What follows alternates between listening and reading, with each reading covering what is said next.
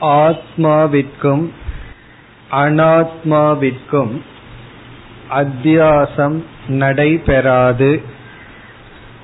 காரணம் இரண்டும் முற்றிலும் எதிரான விரோதமான சுவாவத்தை உடையது என்று கூறி பல காரணங்களை பூர்வபக்ஷி கூறினான்.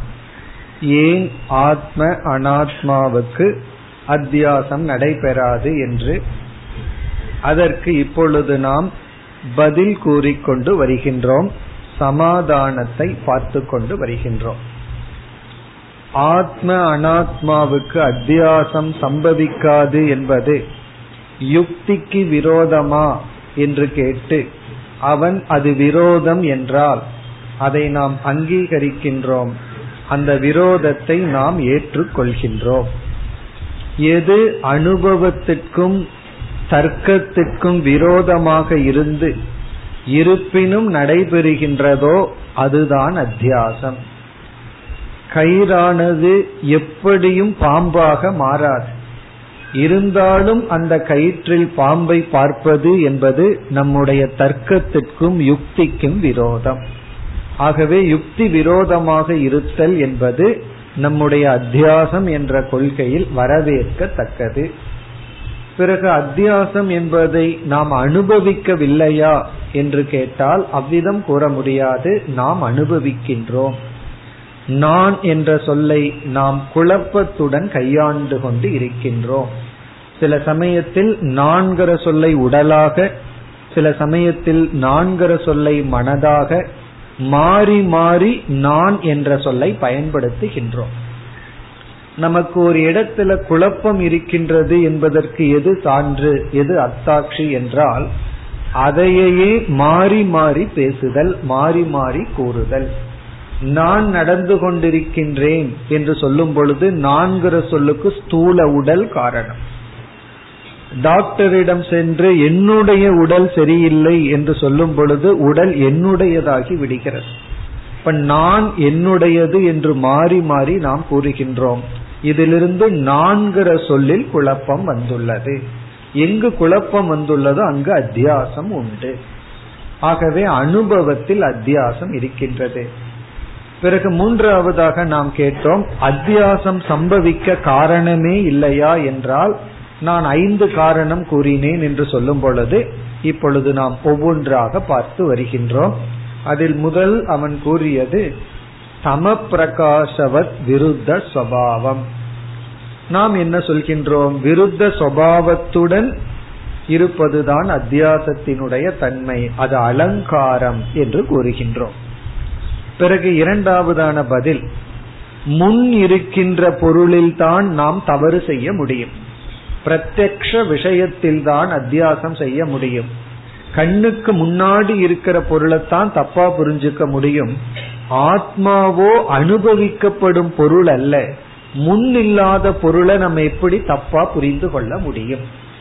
பிரம்மன் அல்லது ஆத்மா அனுபவிக்கப்படும் பொருள் அல்ல என்று நீங்கள் சொல்கிறீர்கள்.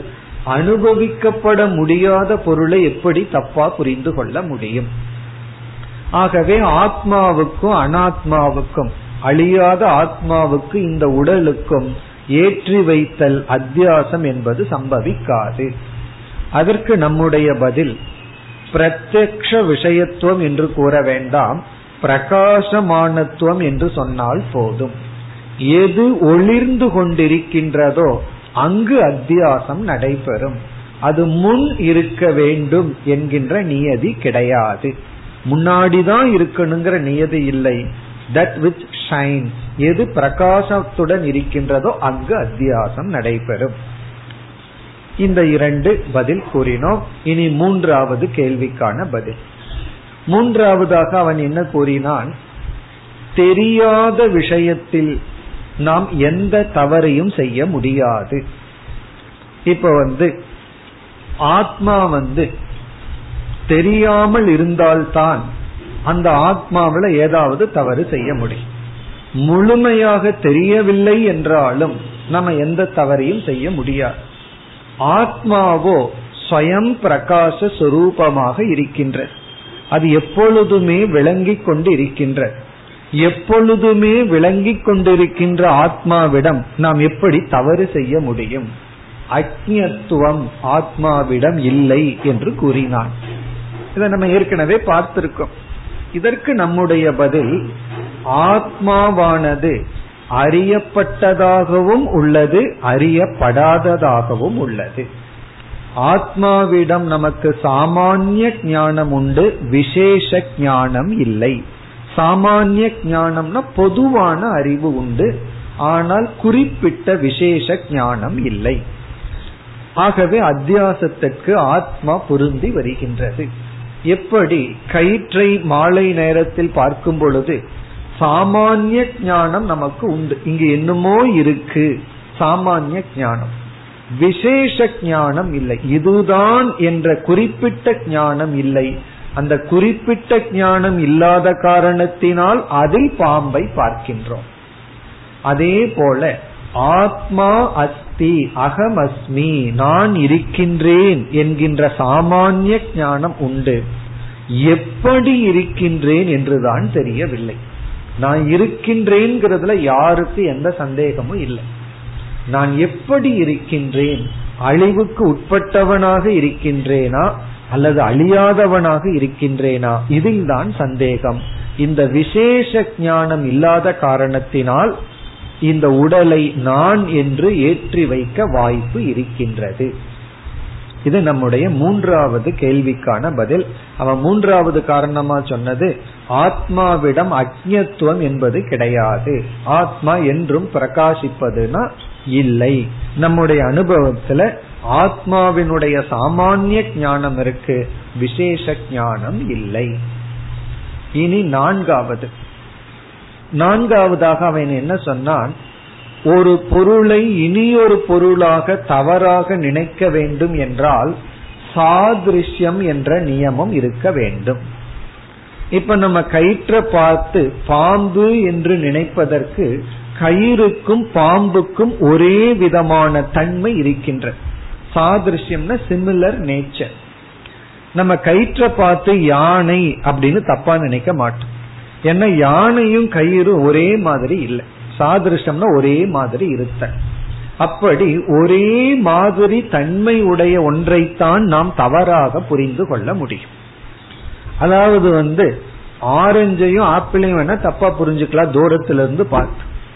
ஆனா முருங்கைக்காயும் ஆப்பிளையும் தப்பா புரிஞ்சுக்க முடியுமோ? காரணம் என்ன? அதுக்கு ஒற்றுமையே கிடையாது. அப்படி சாதிருஷ்யம் இருக்க வேண்டும். ஆத்மாவினுடைய சொரூபத்தையோ நித்தியம்னு சொல்கின்றாய் அனாத்மா அனித்தியம் ஆத்மா சைத்தன்ய சொரூபம் அனாத்மா ஜடஸ்வரூபம் முற்றிலும் விரோதமான அனாத்மாவுக்கு உருவம் உண்டு ஆத்மாவுக்கு உருவமில்லை. முற்றிலும் வேறுபட்ட இரண்டை எப்படி ஒன்றை ஒன்று தவறாக புரிந்து கொள்ள முடியும்? ஆகவே ஆத்ம அனாத்மாவுக்குள் அத்தியாசம் நடைபெறாது. ஆத்மா அனாத்மாவை தவறாக புரிந்து கொள்ள முடியாது. இதற்கு நம்முடைய பதில். இதுதான் அவனுடைய கேள்வி. நம்ம என்ன சொல்கின்றோம்? பொதுவாக இந்த நியமம் உண்மைதான். சாதாரணமா அத்தியாசத்துல சாகிருஷ்யம் அப்படிங்கிறது ஏற்றுக்கொள்ளத்தக்கதுதான். நம்ம அதை அக்செப்ட் பண்ணிக்கிறோம். நீ சொல்றதுல நியாயம் உண்டு. ஒரு தவறான ஒருவன் ஒரு கருத்து சொன்னா எல்லாத்தையும் நம்ம தவறுன்னு சொல்வதில்லை. அவனிடத்துல ஏதாவது ஒரு சரியான அம்சம் இருந்தாலும் ஏற்றுக்கொள்கின்றோம். நீ சொல்றது சரிதான். சாமான்யமாக சரிதான். பொதுவாக சரிதான். ஆனால் சில சமயங்களில் விதிவிலக்கு உண்டு என்பது நம்முடைய பதில். சில எக்ஸப்ஷன் இருக்கு. பொதுவா ஒன்றை இனியொன்றாக புரிந்து கொள்ள வேண்டும் என்றால் சாதிருஷ்யம் தேவை. சாமானிய நியமம். சில சமயங்கள்ல எக்ஸப்ஷன் இருக்கு விதிவிலக்கு உண்டு. சாமானியம் இல்லாத இடத்திலும் நாம் அத்தியாசம் செய்கின்றோம். அதற்கு என்ன உதாகரணம் என்றால் ஆகாசம் வந்து உருவமற்றது. அந்த ஆகாசத்துல நீல கலர் நீலம் என்கின்ற ஒரு வர்ணத்தை நம்ம வந்து ஏற்றி வைத்து பார்க்கின்றோம். அது பகவானே அந்த மாதிரி பண்ணி வச்சிருக்க இப்போ நீலம் என்கின்ற வர்ணத்தை உருவமில்லாத ஆகாசத்தில் எப்படி ஏற்றி வைக்க முடியும்? ஒரு வர்ணத்தை வந்து ஏற்றி வைக்கணும்னா அது ஒரு ஆப்ஜெக்டா இருக்கணும் திரவியமா இருக்கணும். துணியில வந்து நீல கலர் இருக்கலாம் காவி கலர் இருக்கலாம் வெண்மை கலர் இருக்கலாம். அப்போ ஒரு வர்ணம் அப்படிங்கிறது ஒரு பதார்த்தத்தை சார்ந்து இருக்க வேண்டும். ஆனா நீலம் அப்படிங்கிற ஒரு பொய்யான வர்ணம் உருவமற்ற ஆகாசத்தை எப்படி சார்ந்திருக்கு? அப்போ உருவமற்ற ஆகாசத்திற்கும் உருவத்துடன் கூடிய நீலம் என்ற ரூபத்துக்கும் என்ன சாதிருஷ்யம் இருக்கின்றது? என்ன ஒற்றுமை இருக்கின்றது? ஆகவே ஒற்றுமை இல்லாமலும் அத்தியாசம் நடைபெறலாம். அது விதிவிலக்கு தான். ஏதோ ஒன்னு ரெண்டு உதாரணம் சொல்லலாம். பிறகு வெயில் நேரத்துல நம்ம வந்து பயணம் செய்து கொண்டிருக்கும் போது தார் ரோட்ல வறண்ட பூமியில தண்ணீரை பார்க்கிறோம். இப்ப தண்ணீரை வந்து பூமியில ஏற்றி வைக்கிறோம் அப்படின்னு சொன்னா இங்க என்ன ஒற்றுமை இருக்கின்றது? வறண்டு இருக்கின்ற பூமி. முழுமையும் விரோதம் தான் இருக்கின்றது. அங்க தண்ணி இருந்தா காணல் நீரை பார்க்க மாட்டோம். இப்ப தண்ணீர் இல்லாமல் பொய்யான தண்ணீரை நம்ம வந்து வறண்ட பகுதியில பார்க்கிறோம். இப்ப வறண்ட பகுதிங்கிறது பூமி தத்துவம். தண்ணீர்ங்கிறது நீர் தத்துவம். ஒரு பூதம் வேறு இனி ஒரு பூதம் வேறு. பஞ்சபூதத்துல பூமி வேறு நீர் வேறு.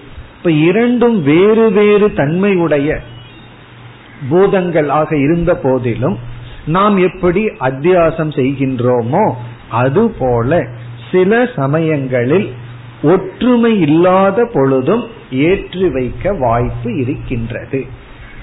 ஆகவே ஆத்மா அனாத்மாவுக்கு ஒற்றுமை இல்லை என்ற காரணத்தினால் ஏற்றி வைத்தல் என்பது நடைபெறாது என்று நீ சொல்ல முடியாது. அனாத்மா விஷயத்திலும் உருவமற்ற ஆகாசத்தில் நீலம் என்கின்ற வர்ணத்தை ஏற்றி வைப்பது போல. இது நம்முடைய பதில். இனி அடுத்ததாக இறுதியாக பூர்வபக்ஷி என்ன கூறினான்?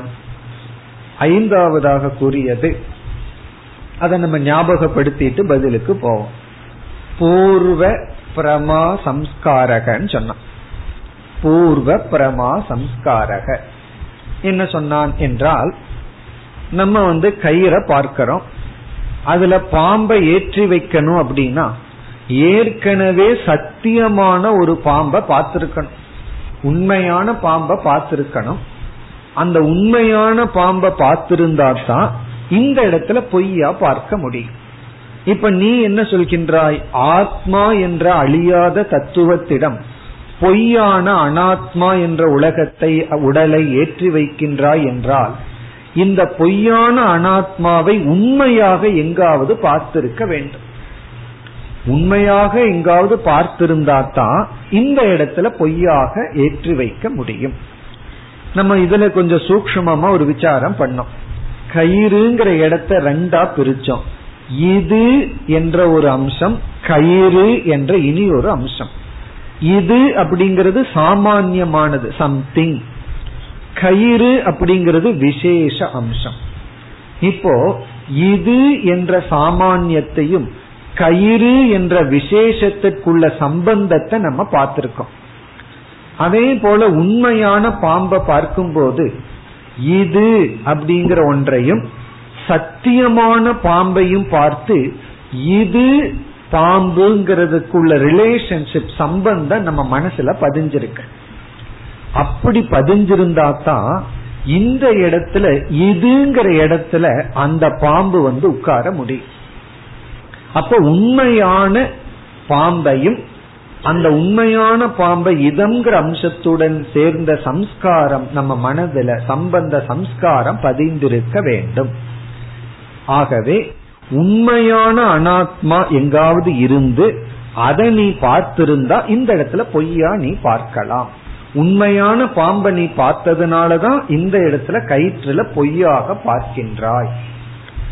இவ்விதம் அவன் கூறி அப்ப உண்மையான அனாத்மான்னு இருக்கா? அப்படின்னு கேக்குறான். நம்ம இருக்குன்னு சொல்லிட்டோம்னா அத்வைதமே இல்லாம போயிரும். அவன் என்ன சொல்றான்? அதனாலதான் நான் சொல்றேன் இறைவன் ஒன்னு இருக்கு ஆத்மான்னு ஒன்னு இருக்கு இந்த உடல் ஒன்னு இருக்கு இரண்டும் உண்மைதான். அத்வைதம் உண்மை அல்ல இரண்டு உண்மைகள் அப்படின்னு சொல்றோம் பிறகு இதற்கு நம்முடைய பதில். இது ஒரு கஷ்டமான கேள்விதான். இந்த இடத்துலதான் பூர்வபக்ஷி நம்ம கழுத்தை பிடிச்சிருக்கான். இது வரைக்கும் காலத்தான் பிடிச்சிருந்தான். ஈஸியா உதறிவிட முடியும். இவன் வந்து கடினமான கேள்வியை கேட்டிருக்கான். இந்த இடத்துல நம்முடைய பதில் வந்து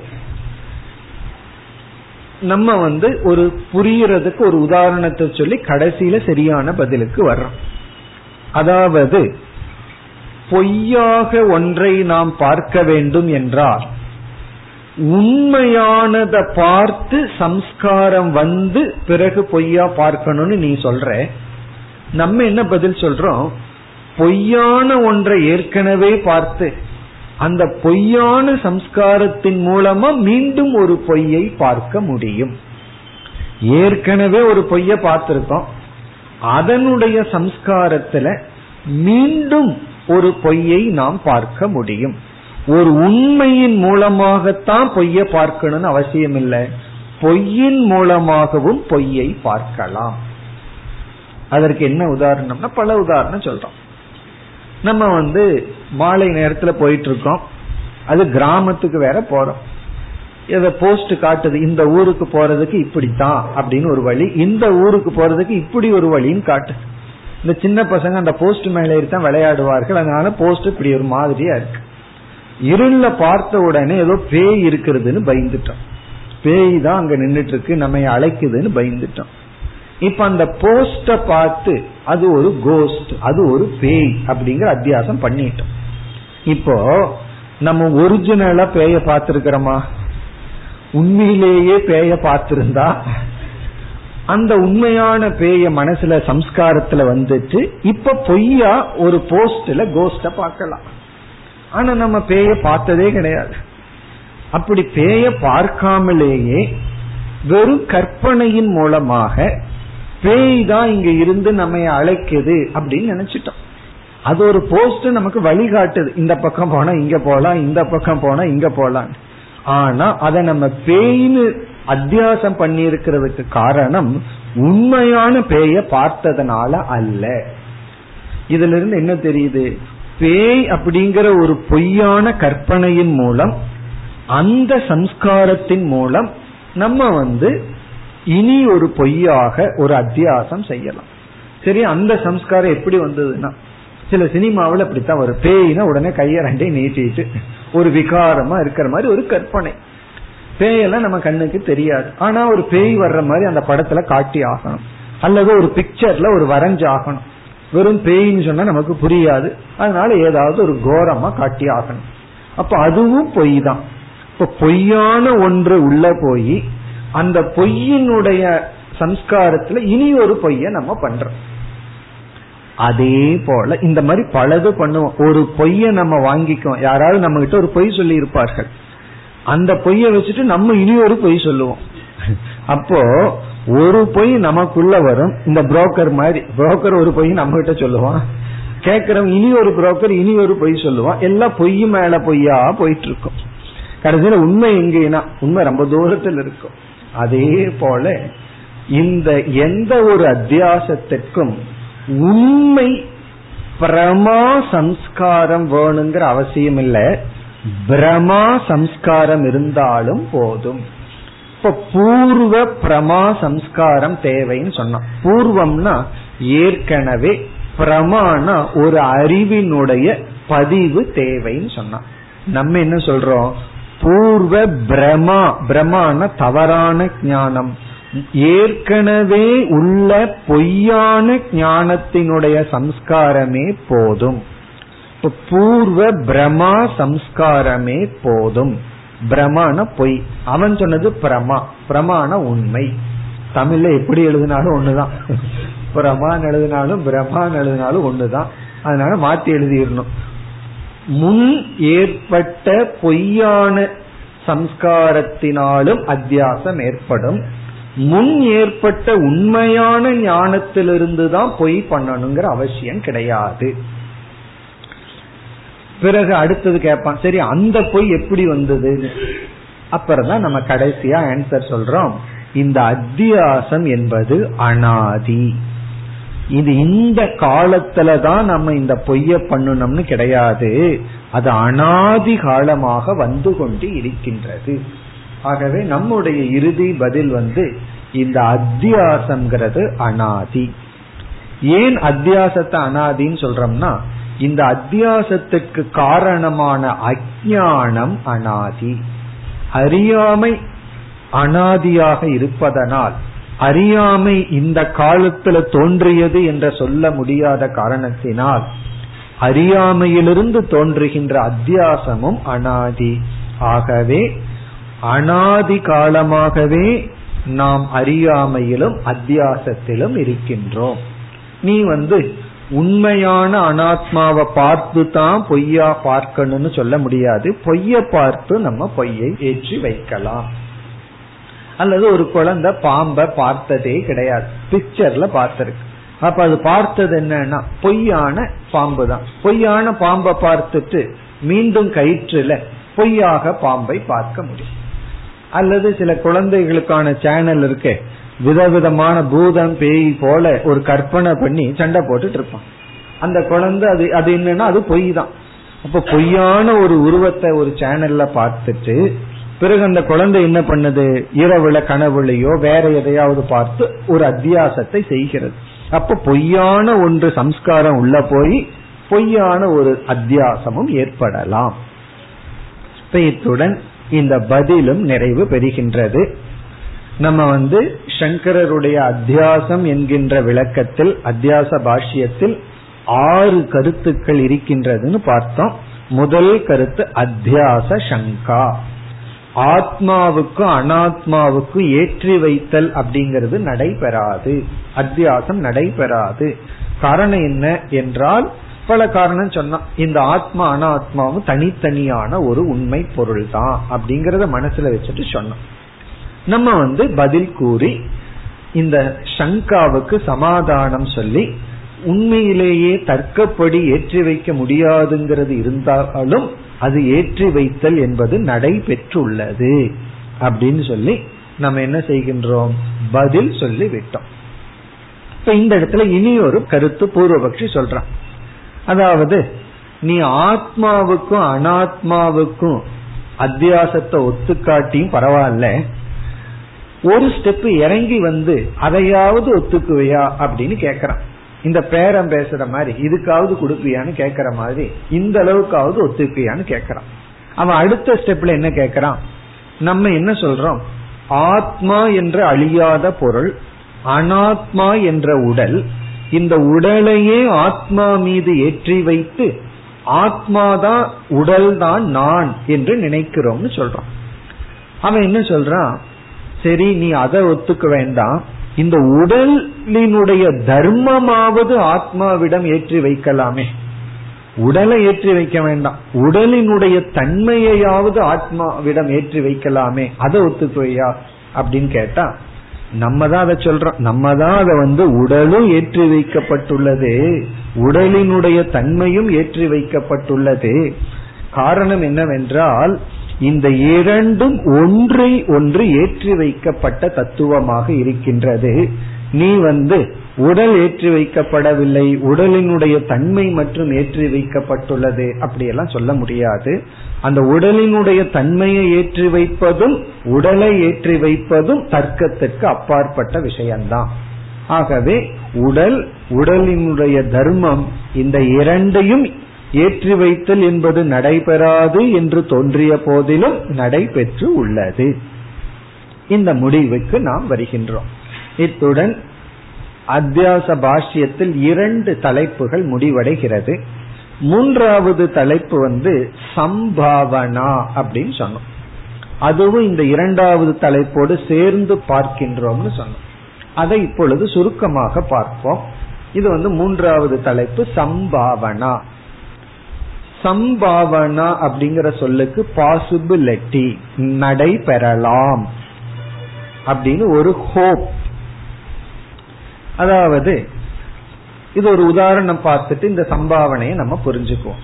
ஒரு விஷயத்துல நமக்கு முழுமையான அறியாம இருக்கின்றது. அது ஒரு ஸ்டேஜ் ஃபர்ஸ்ட் எனக்கு ஒண்ணுமே தெரியல. இரண்டாவது வந்து ஹண்ட்ரட் பர்சன்ட் தப்பா புரிஞ்சுக்கிறேன். அதை இரண்டாவது ஸ்டேஜா விபரீத ஞானம் அப்படின்னு சொல்லுவோம். விபரீத ஞானம்னா ஹண்ட்ரட் பர்சன்ட் நான் தப்பா புரிஞ்சாச்சு. ஃபர்ஸ்ட் வந்து இக்னரன்ஸ் அஜானம் செகண்ட் அந்த அஜானத்தினுடைய விளைவா விபரீத ஞானம்.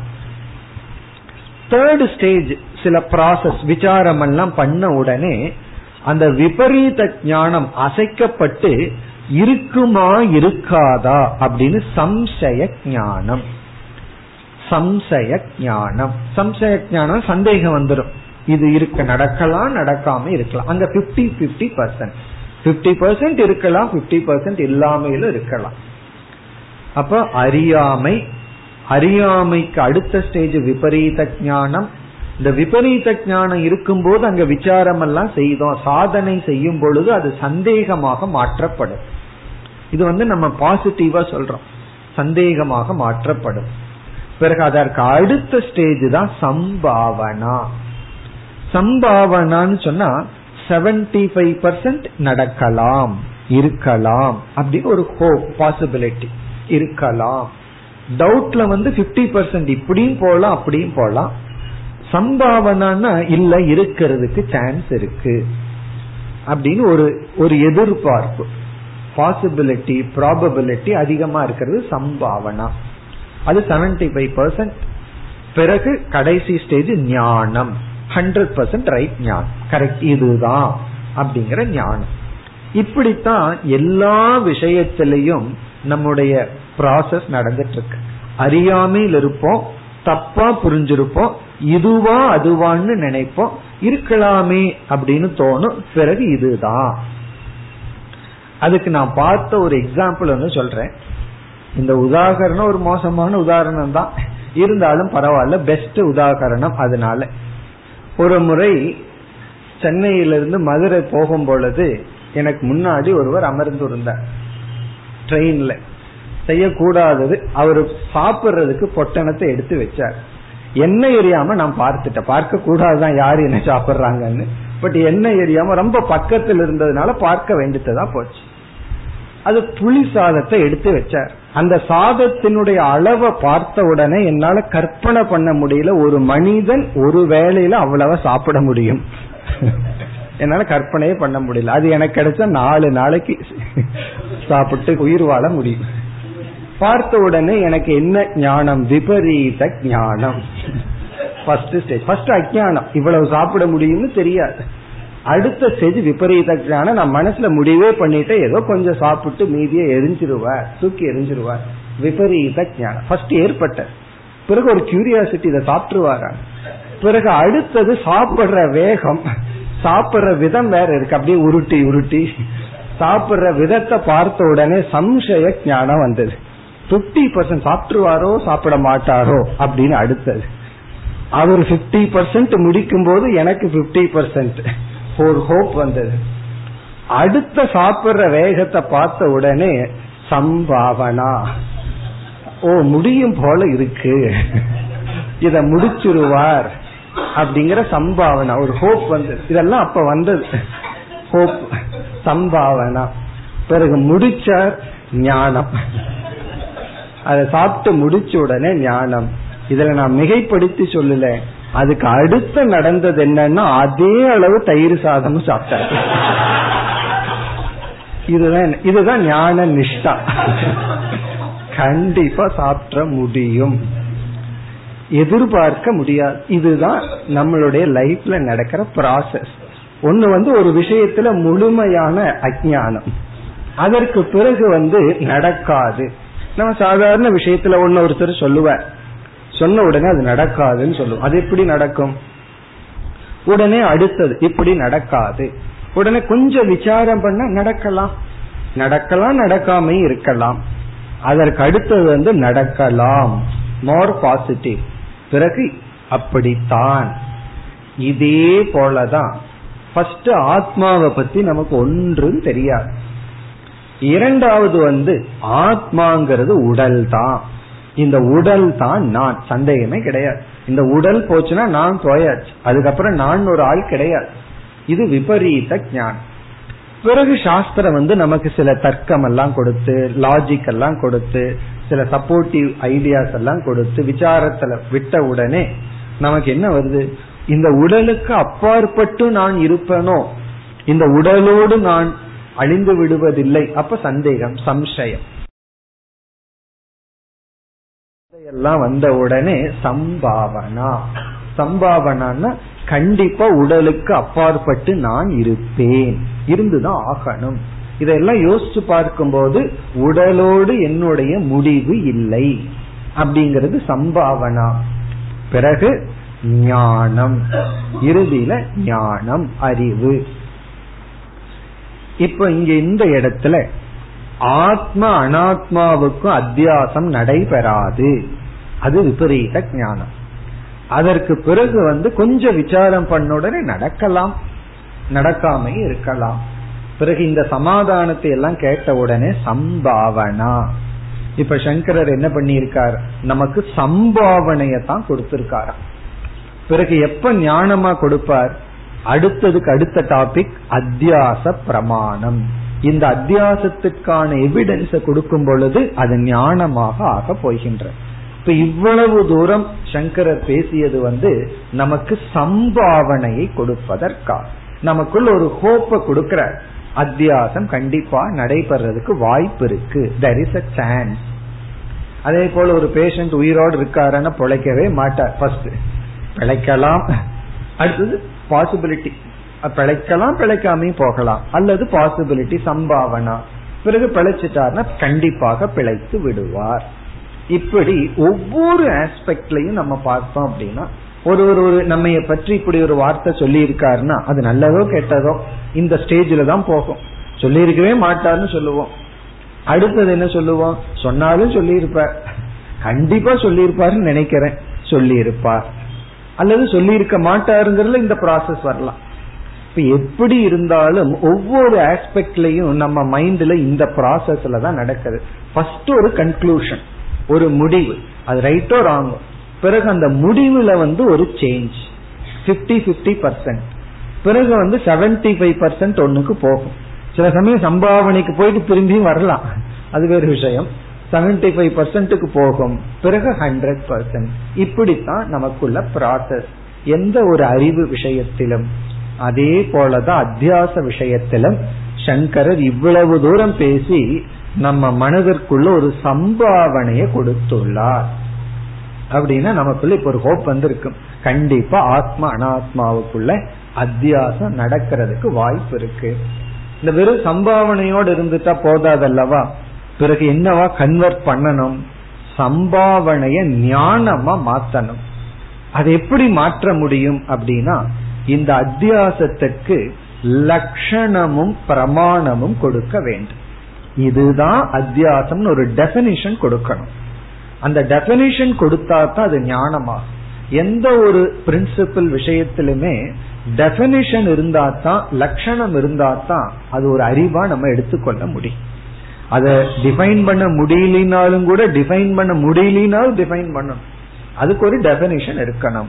ஆகவே நம்முடைய அடுத்த விசாரம் அத்தியாச லட்சணம் அத்தியாசத்திற்கான லட்சணம் அது வந்து நம்ம பார்த்த மூன்றாவது ஆர்டர் அதாவது நம்ம வந்து ஆறு கருத்து பார்த்தோம். இருக்க போகுது பார்க்க போகுதுன்னு பார்த்தோம். அந்த ஆறு கருத்துல வந்து முதல் கருத்து வந்து அத்தியாச சங்கா இரண்டாவது சமாதானம் மூன்றாவது லட்சணம் நான்காவது சம்பாவனா. இந்த சம்பாவனை இப்பவே பார்த்துட்டோம். இப்ப நம்ம இனி மூன்றாவது நம்ம பார்த்த ஆர்டர்ல லட்சணத்தை பார்க்கணும். லட்சணத்தை பார்த்துட்டோம் அப்படின்னா நான்காவதும் பார்த்துட்டோம் ஐந்தாவதா பிரமாணத்திற்கு வருவோம். இந்த லட்சணமும் பிரமாணமும் எதற்கு? பிரமாணம்னா சாட்சி. அதாவது அத்தியாசம் இருக்குங்கிறதுக்கு எவிடன்ஸ் அந்த எவிடன்ஸுக்கு முன்னாடி டெபனிஷன் இப்ப definition then evidence then conclusion இப்ப நம்ம டெபனிஷனுக்கு வர்றோம். எதற்கு லட்சணம் என்றால் சம்பாவனா டு ஞானம். சம்பாவனையிலிருந்து ஞானமாக்குவதற்காக சங்கரர் வந்து அடுத்த இரண்டு தலைப்பை கூறியுள்ளார். லட்சணத்தையும் பிரமாணத்தையும் கூறியுள்ளார். இப்ப இதிலிருந்து சங்கரருடைய அத்தியாச பாஷ்யம் எவ்வளவு தெளிவாக ஸ்டெப் பை ஸ்டெப்பா லாஜிக்கலா டெவலப் ஆயிருக்குன்னு நமக்கு தெரிகிறது. நமக்கு முதல்ல வந்து ஒரு சந்தேகத்தை உருவாக்கி முதல்ல விபரீத ஞானத்தோடு இருந்திருப்போம். அதை நீக்குவதற்கு ஒரு சந்தேகத்தை உருவாக்கி பிறகு சம்பாவனைய கொடுத்து பிறகு ஞானத்தை கொடுக்கிறதுக்காக அத்தியாசத்தினுடைய லட்சணம் இனி அத்தியாசத்தினுடைய பிரமாணம். இப்ப நம்ம அத்தியாசத்தினுடைய லட்சணத்துக்கு வருகின்றோம். டெபனிஷன் ஆஃப் அத்தியாசா டெபனிஷன் ஆஃப் சூப்பர் இம்போசிஷன் அத்தியாசத்தினுடைய லட்சணம். அத்தியாசம்னா என்ன? இங்கு வந்து சங்கரர் நான்கு லட்சணங்களை கொடுக்கின்றார். நான்கு லட்சணங்கள் பார்க்க போறோம். முதல்ல கஷ்டமான லட்சணத்தை எடுத்துக்குவோம். கொஞ்சம் யோசிக்க வேண்டிய லட்சணத்தை எடுத்துக்குவோம். அதுக்கப்புறம் போக போக எளிமையான லட்சணத்துக்கு வருவோம். முதல் லட்சணம் அந்த லட்சணத்தை கூறிவிட்டு பிறகு டிரான்ஸ்லேஷனை பார்த்துட்டு பிறகு நம்ம விளக்கத்திற்கு வருவோம். முதல் சொல் ஸ்மிருதி ரூபக ஸ்மிருதி ரூபக. ஸ்மிருதி ரூபக. இரண்டாவது சொல் பரத்ர பரத்ர. ஸ்மிருதி ரூபக பரத்ர. பூர்வ திருஷ்ட பூர்வ திருஷ்ட அவபாசக அவபாசக.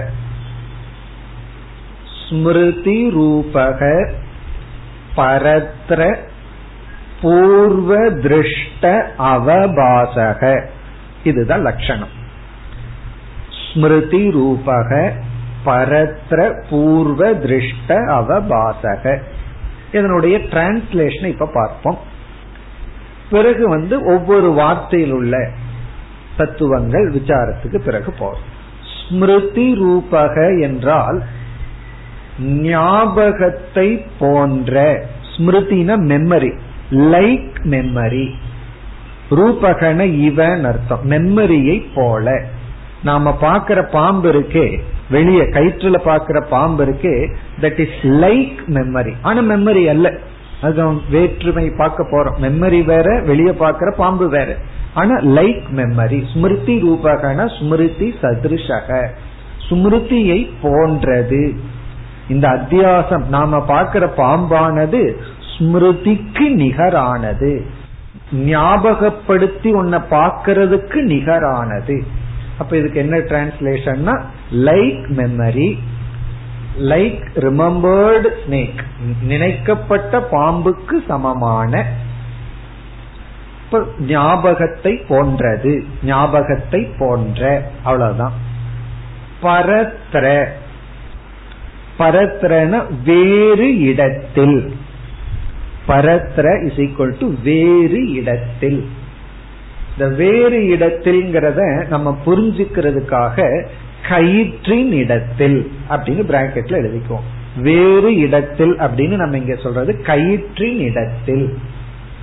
முதல் சொல் ஸ்மிருதி ரூபக அதை தனியா வச்சுக்குவோம். அது ஒரு எக்ஸாம்பிள் மாதிரி கொடுத்திருக்க ஸ்மிருதி ரூபகங்கிறது முக்கியமான டெபனேஷனுக்குள்ளே வராது.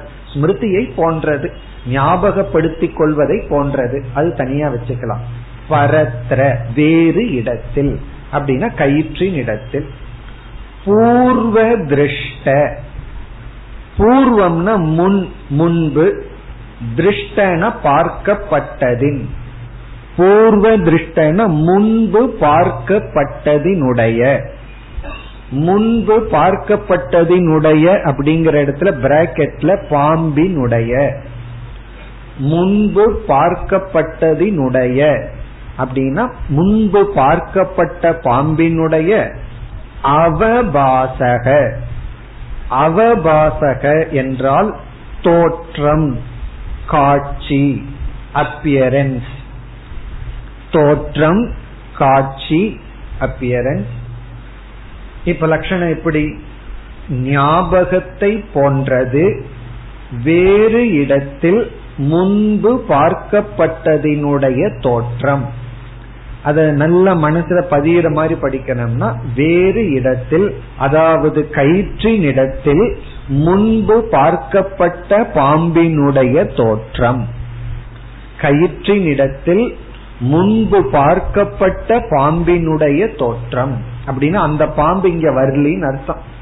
ஏற்கனவே ஒரு பாம்பை பார்த்திருக்கிறமே அது அங்கதான் இருக்கு. அதை போல ஒரு தோற்றம். தோற்றம்னு சொன்னாவே அங்க அத்தியாசம் அர்த்தம். தோற்றம்னு சொன்னாவே என்ன அர்த்தம்? அது இல்ல ஆனா இருக்கிற மாதிரி தெரியும். உன்னிடத்துல அறிவு இருக்கிற மாதிரி ஒரு தோற்றம் அப்படின்னு என்ன அர்த்தம்? உன்னிடத்துல அறிவு இருக்கிற மாதிரி ஒரு தோற்றம் ஒரு காட்சி அப்படின்னு என்ன அர்த்தம்? இல்லைன்னு அர்த்தம். இருக்கிற மாதிரி தோற்றம். அப்படி வேற யாருகிட்டயும் அறிவை பார்த்திருக்கேன். அது போல உங்ககிட்ட இருக்கு. அப்படின்னு சொன்ன என்ன அர்த்தம்? இடத்துல இல்ல அப்படின்னு அர்த்தம். அது போல முன்பு பார்க்கப்பட்டதினுடைய தோற்றம். இதுதான் லட்சணம். இனி என்னைக்குமே வந்து சாஸ்திரத்துல ஒரு முறை இருக்கு. ஒரு லட்சணத்தை கொடுத்த உடனே லட்சண பரிஷ்காரம் அப்படின்னு சொல்லி சொல்வார் பரிஷ்காரம் அந்த லட்சணத்தை எடுத்துட்டு ஆராய்ச்சி பண்றது. இந்த வார்த்தை எதுக்கு சொன்னார் இந்த வார்த்தையில என்ன பலன்? இந்த சொல்லுனால நமக்கு என்ன லாபம் கிடைக்குது? இப்படி எல்லாம் லட்சண பரிஷ்காரம் சொல்லுவோம். அந்த லட்சணத்தை போயிட்டு அலசி ஆராய்ச்சி செய்தல். நம்ம ஓரளவுக்கு பண்ணுவோம் போதும். இப்போ நம்ம வந்து முதல்ல எடுத்துக்கிற சொல் பரத்ர அப்படிங்கிற சொல்ல எடுத்துக்குவோம். பரத்ர. இது ரொம்ப முக்கியமான சொல். பரத்ர. இந்த ஸ்மிருதி ரூபகங்கிறது ஒரு எக்ஸாம்பிள் நம்ம புரிஞ்சுக்கிறதுக்காக சொல்றது. பரத்ர. இந்த பரத்ரங்கிற சொல் வந்து என்னென்ன கருத்தை நமக்கு கொடுக்குதுன்னு சொன்னா இப்ப கயிறு இருக்கு பாம்பு இருக்கு உண்மையான பாம்பு இருக்கு. அந்த உண்மையான பாம்புக்கு யோக்கியமான அதிகரணம் என்ன? அந்த உண்மையான பாம்பு தான் பாம்பினுடைய உடல் தான் அயோக்கியமான அதிகரணம் என்ன அப்படின்னா அதிகரணம் ஆதாரம். அது வந்து கயிறு. அப்போ பாம்பு தனக்கு எந்த இடத்துல யோகியதை இருக்கோ அந்த இடத்தை விட்டுட்டு தனக்கு யோகியதை இல்லாத இடத்துல வந்து உட்கார்ந்துட்டு. அப்போ பரத்திரங்கிற வார்த்தை நாம பார்க்கிற பாம்பு அயோக்கியமான அதிகரணத்துல இருக்குங்கிறத காட்டு. இந்த அயோக்கியம் அப்படிங்கிற வார்த்தை தமிழா எடுத்துக்க வேண்டாம். தமிழ் வார்த்தை அல்ல. அயோக்கியம்னா அன்பிட் அப்படின்னு அர்த்தம். யோக்கியம்னா ஃபிட் அயோக்கியம்னா அன்பிட் அதாவது தகுதியற்ற அப்படின்னு அர்த்தம். இப்ப பாம்பு தகுதியான இடத்துல இருக்கிறதுக்கு பதிலா நம்ம பாம்ப பாக்கிறோம் அந்த பாம்புங்கிற விசேஷம் அதற்குரிய இடத்துல இருக்கிறதுக்கு பதிலா அதற்கு இல்லாத இடத்துல போய் இருக்கு. அப்போ அயோக்கிய அதிகரணம் பரத்ரங்கிற வார்த்தை காட்டி கொடுக்கின்றது. நாம பார்க்கிற பொருள் அயோக்கியமான அதிகரணத்தில் இருக்கு. யோக்கியமான அதிகரணத்தில் இல்லை. அதனாலதான் யாரு இருக்கிற இடத்துல இருந்துட்டா எல்லா சௌக்கியம்னு சொல்றது போல அவங்கவுங்க அது அங்கேயும் பாம்பு தான். இருக்க வேண்டிய இடத்துல அவங்கவுங்க இருக்கணும் அப்படின்னு ஒரு பாட்டு இருக்கு. அப்படி இந்த பாம்பு வந்து யோக்கியமான இடத்துல இருக்கிறது பதுவா? அதாவது பரமசிவன் கழுத்துல இருந்தா அது யோக்கியமான இடம். அதை விட்டுட்டு வேற எங்காவது இருந்ததுன்னா அது கழுவுக்கு வந்து உணவு. அப்படி யோக்கியமான இடத்துல இருக்கிறதுக்கு பதிலா அயோக்கியமான இடமான கயிற்றுல வந்து அமர்ந்து விட்டது. இப்ப பரத்ர அப்படின்னா பரம் அப்படின்னா அதற்கு உகந்த இல்லாத இடத்தில். அதான் வேறு இடத்தில் வேறு இடத்தில்னா பாம்பு இருக்க வேண்டிய இடத்துக்கு அப்பாற்பட்ட வேறு இடத்தில். பரத்ர அது ஒரு கருத்து. அப்ப நாம பார்க்கிற பாம்பு வந்து யோக்கியம் இல்லாத இடத்துல உட்கார்ந்திருக்கு. அது ஒரு கருத்து. இரண்டாவது கருத்து இனி ஒரு கருத்து இந்த பரத்திரங்கிற சொல் நமக்கு காட்டி கொடுக்கிறது. நம்ம வந்து கயிற்றில தான் பாம்ப பார்க்க முடியுமே தவிர கயிறும் கூட அங்க இல்லை அப்படின்னா பாம்ப பார்க்க முடியாது. ஆகவே எந்த ஒரு அத்தியாசமும் நிரதிஷ்டானமான இடத்துல நடைபெறாது. அதிஷ்டானமே இல்லாத இடத்துல அத்தியாசம் நடைபெறாது. இப்போ ஒரு தப்பு செய்யணும் அப்படின்னா அங்க ஒரு உண்மை இருந்தாக வேண்டும் சத்தியம் இருந்தாக வேண்டும். இப்ப சத்தியம் இல்லாம நித்தியா வராது. அது ஒரு முக்கியமான நியமம். நிரதிஷ்டான பிரமக அசம்பவக. நிரதிஷ்டான பிரமம்னா அதிஷ்டானம் இல்லாமல் தவறு நடக்காது. அப்ப நம்ம வந்து கயிறு அப்படின்னு ஒரு சத்தியமான வஸ்து இருந்தா தான் பாம்பு அப்படின்னு பொய்யான ஒன்று இருக்க முடியும். இந்த உண்மையை உணர்ந்துட்டோம் அப்படின்னா இந்த உலகத்தை பொய் அப்படின்னு ஓரளவுக்கு புரிஞ்சுட்டோம் அப்படின்னா அது ஒரு சித்த சுத்தி இருந்தா புரிஞ்சுக்கலாம். ஏன்னா இது அழிவுக்குட்பட்டது மாறிக்கொண்டே இருப்பது க்ஷணத்துக்கு க்ஷணம் மாறிட்டு நம்ம இப்ப எவ்வளவு ஸ்பீடா பயணம் பண்ணிட்டு இருக்கோம்? பூமி அவ்வளவு வேகமா போயிட்டு இருக்கு. இவ்வளவு வேகமா மாறிக்கொண்டிருக்கின்ற உலகத்துக்கு மாறாத ஒண்ணு ஆதாரமா இருந்தாக வேண்டும். மாறாத ஒண்ணு ஆதாரமாக இல்லை என்றால் இந்த பொய்யானது மாற்றமானது நிகழாது. ஆகவே இங்க வந்து நிரதிஷ்டானம் சில பேர் வந்து இந்த உலகம் வந்து இயற்கை அது அப்படியே இருந்துட்டு போட்டுமே ஆதாரம் எதற்குன்னு கேட்பார்கள். இப்ப இந்த பரத்திரங்கிற வார்த்தை எதை காட்டுதுன்னா நீ எந்த ஒரு தப்பு செய்தாலும் அதற்கு ஒரு உண்மையான ஆதாரம் இருக்க வேண்டும். இப்ப பரத்திர பரத்திரங்கிற இல்லாம வெறும் அவபாசக வெறும் காட்சி அத்தியாசம்னு சொல்லக்கூடாது வெறும் காட்சி தான் அத்தியாசம்னு சொன்னா மனோ தத்துவத்துல ஹாலூசினேஷன் ஒரு வார்த்தையை பயன்படுத்துவார்கள் ஹாலூசினேஷன் அப்படின்னு சொன்னா ஒண்ணுமே இல்லாம நம்மளாக கற்பனை பண்ணி பாக்கிறோம் யாரோ ஒருத்தர் வர்ற மாதிரி இருக்கிறது. ஆனா அங்க யாரும் இருக்க மாட்டார். இப்ப ராமர்னு ஒருத்தர் வர்றார் அவரை நம்ம கிருஷ்ணர்னு நினைச்சிட்டா அது அத்தியாசம். யாருமே வரல ஒருத்தர் வர்ற மாதிரி பார்த்தோம் அப்படின்னா அது ஒரு மனநோய். அந்த மனநோய்க்கும் காரணம் இருக்கு. அதுவும் காரணம் இல்லாம இல்ல. அது மனநோய்க்கு வந்து உள்ள இருக்கிற மெமரி அது வெளியே போய் என்னமோ பண்ணுது. ஆகவே எந்த ஒன்றுக்கும் ஒரு ஆதாரம் இருக்க வேண்டும். இப்ப பரத்திரங்கிற வார்த்தை வந்து பொய்யுக்கு உண்மையான அதிஷ்டானம் அங்கு உண்டு என்பதை காட்டுகிறது. இனி அடுத்த சொல்லுக்கு வருவோம். ஸ்மிருதி ரூபக. எதற்கு வந்து இங்கு சங்கர ஸ்மிருதி ரூபகங்கிற சொல்லை நமக்கு காட்டினார்? அத்தியாசத்தை புரிஞ்சுக்கிறதுக்கு. இப்ப நான் அத்தியாசத்தினுடைய லட்சணம் தெளிவாயிருக்கும். பரத்திரனா வேறு இடத்தில். வேறு இடத்தினா கயிற்றின் இடத்தில். இங்க வேறுன்னு சொல்றதுக்கு எதை பார்க்கிறோமோ அதற்கு தகுந்த இடம் இல்லாத வேறு இடத்தில். முன்பு பார்க்கப்பட்ட பாம்பினுடைய காட்சி தோற்றம். இதுல வந்து பரத்திரங்கிற வேறு இடத்தில்ங்கிறதுனுடைய ரெண்டு சிக்னிபிகன்ஸ் பார்த்திருக்கோம். ஒன்று வந்து வேறு இடத்தில் சொல்லும் போதே நம்ம பார்க்கிற பாம்பு வந்து தனக்கு தகுதி இல்லாத இடத்துல அமர்ந்திருக்கு. இரண்டாவது அந்த பாம்பு அமரணும்னு சத்தியமான ஒண்ணு தேவை. இந்த ரெண்டுமே முக்கியமான கருத்து. இனி அடுத்தது வந்து ஸ்மிருதி ரூபாக. இந்த ஸ்மிருதி அப்படின்னா என்ன? அதாவது ஒருவரை நம்ம ஒரு முறை பார்த்திருக்கோம். பிறகு நம்ம வீட்டுல கண்ணை மூடி அமர்ந்திருக்கோம் எதுமோ பண்ணிட்டு இருக்கோம். திடீர்னு அவருடைய ஞாபகம் வருது. இப்ப அவருடைய ஞாபகம் நம்ம மனசுக்குள்ள வந்த உடனே அவருடைய உருவம் அப்படியே மனசுல இருக்கு. அதுக்கு பேரு ஸ்மிருதி. இப்ப இந்த ஸ்மிருதி வந்து எப்படி தோன்றுகிறது அப்படின்னு பார்த்தோம்னா ஏற்கனவே பார்த்து அனுபவித்த சம்ஸ்காரத்திலிருந்து வாசனை பதிவிலிருந்து தோன்றுகிறது. அப்ப ஸ்மிருதிக்கு லட்சணம் வந்து சம்ஸ்கார ஜென்யக ஜென்யா ஸ்மிருதிகி சம்ஸ்காரத்திலிருந்து தோன்றுவது அனுபவத்திலிருந்து தோன்றுவது. ஒருவர் வந்து ஹிமாலயத்தை பார்க்கவே இல்லை அனுபவிக்கவே இல்லை. நம்ம அவர்கிட்ட நீ இமாலயத்தை நினைச்சு பாரு அப்படின்னா என்ன பண்ணுவார் அவரு? அவர் எப்படி நினைக்க முடியும்? பிக்சர்ல பார்த்தா நினைக்கலாம். அதுவும் பார்த்திருந்தா. அப்போ எந்த ஒரு ஸ்மிருதியும் அனுபவத்தை இருந்து அந்த அனுபவம் பதிஞ்சிருக்கணும். எத்தனையோ அனுபவங்கள் இருக்கு. சிலதுல மேலோட்டமான மனசுல வந்துட்டு போகும் பதிஞ்சிருக்கார் அது சம்ஸ்காரமா பதிஞ்சிருந்தா தான் அது ஸ்மிருதியாக வரும். அப்ப ஸ்மிருதியினுடைய ஒரு தன்மை சம்ஸ்கார ஜென்யம். இனி ஒரு தன்மை இரண்டாவது தன்மை பிரமாண அஜென்யம். அது ஸ்மிருதியினுடைய இரண்டாவது தன்மை.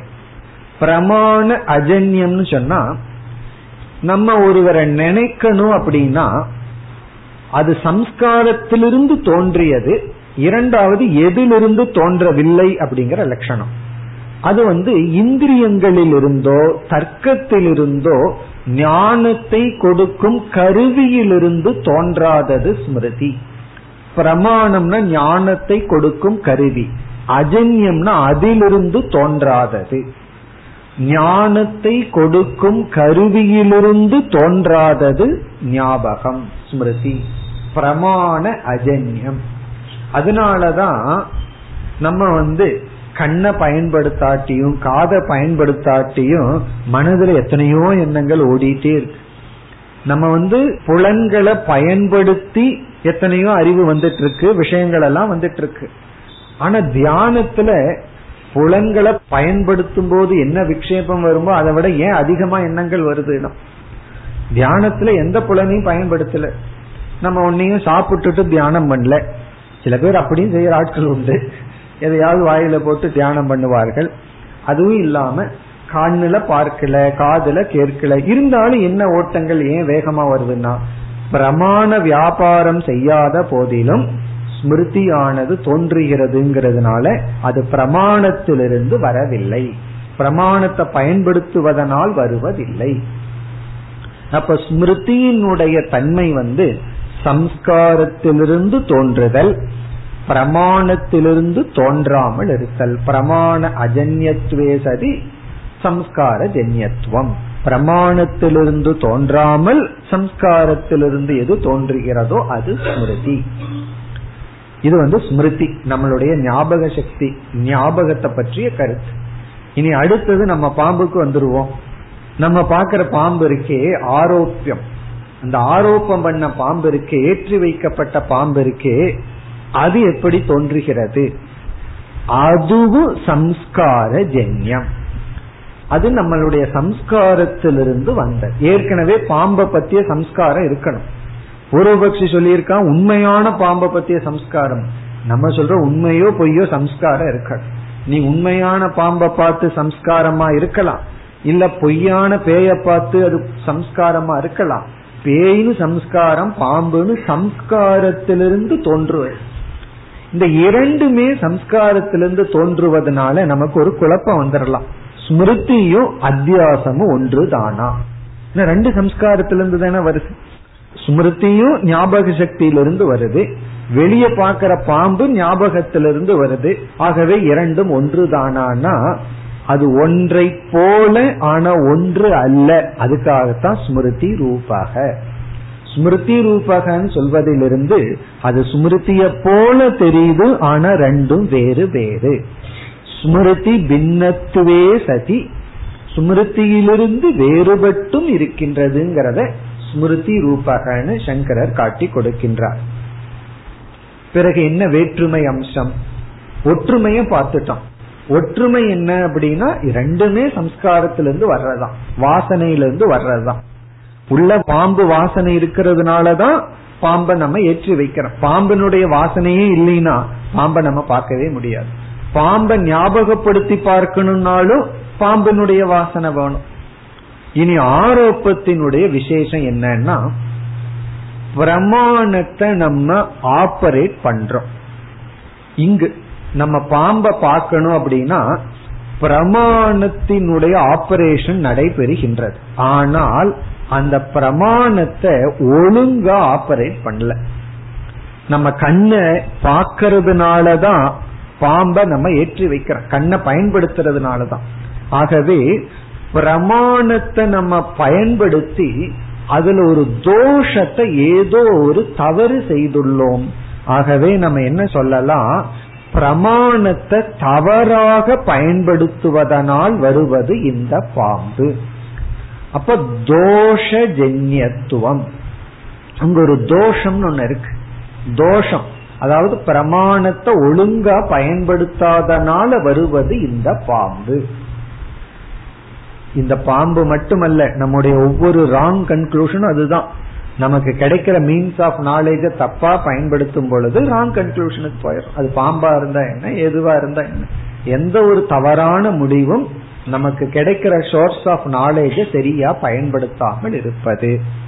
அப்போ தோஷஜன்யத்துவம் முதல். தோஷஜன்யத்துவம்னா பிரமாண வியாபாரே தோஷஜன்யத்துவம். பிரமாண வியாபாரத்தில் ஒரு தோஷத்தினால் வருவது. பிறகு ஸ்மிருதிய போல சம்ஸ்கார ஜென்யத்துவம் அதுவும் இதுல இருக்கு. ஸ்மிருதி எப்படி சம்ஸ்காரத்திலிருந்து ஞாபகம் வந்ததோ அதே போல இங்கே சம்ஸ்கார ஜென்யத்துவம். இப்ப முதல் வந்து நம்ம பாம்பை பத்தி இப்ப பேசுறோம். பாம்பினுடைய முதல் தோற்றம் வந்து பிரமாணத்தை தவறாக பயன்படுத்துவதனால் வருவது. இரண்டாவது சம்ஸ்காரத்தினால் வருவது. மூன்றாவது அதிஷ்டான சாமானிய ஞான ஜென்யம். அதிஷ்டானத்தை பற்றிய சாமானிய ஞானத்தினால் வருவது. கயிற்றை பற்றிய சாமானிய வேகு நாலேஜ்ல பாம்பு வருது. பாம்பு ஏன் வந்ததுன்னா கயிற்ற சாமான்யமா பார்த்ததுனால. விசேஷமா பார்த்ததுதான் தான் வந்திருக்காரு. இப்ப சாமானிய ஞான ஜென்யத்துவம். பிறகு அடுத்தது வந்து பகிர் தர்ஷனம் அது வெளியே இருக்கிறது போல நமக்கு அனுபவம் இருக்கு. ஸ்மிருதி அனுபவம் வந்து என்னைக்குமே உள்ளதான். ஒருத்தனை நினைச்சோம் அப்படின்னா அவர் மனசுக்குள்ளதான் இருக்கார். தவறா பார்த்தோம்னா அவர் வெளியே இருக்கிற மாதிரி ஒரு தோற்றம். பகிர் தர்ஷனம் இதெல்லாம் ஆரோப்பத்துக்கு இந்த பாம்பு வந்து வெளியே தெரியும். பாம்ப மனசுல நினைச்சோம்னா அது உள்ளதான் இருக்குங்கிற உணர்வு இருக்கும். நம்ம பொய்யா பாக்குற பாம்பு வெளியே இருக்கும். இரண்டாவது வந்து கயிற்றினுடைய சாமானிய அம்சத்துல வந்தது. பிறகு சம்ஸ்காரத்திலிருந்து வந்தது. பிறகு பிரமாணத்தை தவறாக பயன்படுத்தியதனால் வந்தது. அதனால சுருக்கமா என்ன சொல்வார்கள்? துஷ்ட பிரமாண ஜென்யம் அப்படின்னு சொல்வார்கள். துஷ்ட பிரமாண ஜென்யம். துஷ்ட பிரமாண ஜென்யம்னா தப்பா புரிஞ்ச கூடாது இங்கேயும். துஷ்ட பிரமாணம்னா பிரமாண துஷ்டம் அர்த்தம். பிரமாணத்தை தப்பா பயன்படுத்துறதுனால வர எந்த பிரமாணமுமே துஷ்டம் அல்ல அறிவை கொடுக்கும் கருவி துஷ்டம் அல்ல துஷ்ட பிரமாண ஜென்யம்னா பிரமாணத்தை தவறாக பயன்படுத்துவதனால் வருவது இந்த பாம்பு. அப்போ இந்த பாம்பு வர்றதுக்கு எவ்வளவு வேலை பண்ண வேண்டியது இருக்கு? சும்மா சாதாரணமா அந்த பாம்பை உற்பத்தி பண்ண முடியாது. பிரமாணத்தை தப்பா பயன்படுத்தணும். கஷ்டப்பட்டு தப்பா பயன்படுத்தணும். பிறகு என்ன பண்ணணும்? அந்த சம்ஸ்காரம் உள்ள இருக்கணும். பிறகு எந்த இடத்துல பாம்பை பாக்கிறோமோ அதை பற்றிய சாமானிய ஞானமும் அதை பார்க்காமயே இருந்துட்டாலும் பாம்பு வந்துடாது பிறகு வந்து அது வெளியே நமக்கு தெரியணும்.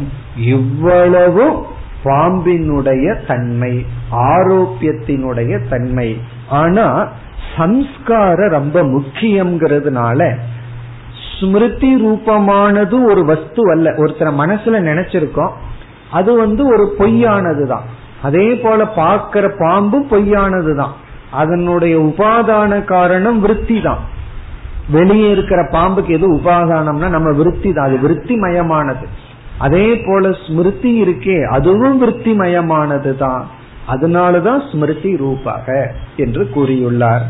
இனி ஒரு சொல்லம் இருக்கு பூர்வ திருஷ்டக என்று அதை அடுத்த வகுப்பில் பார்ப்போம்.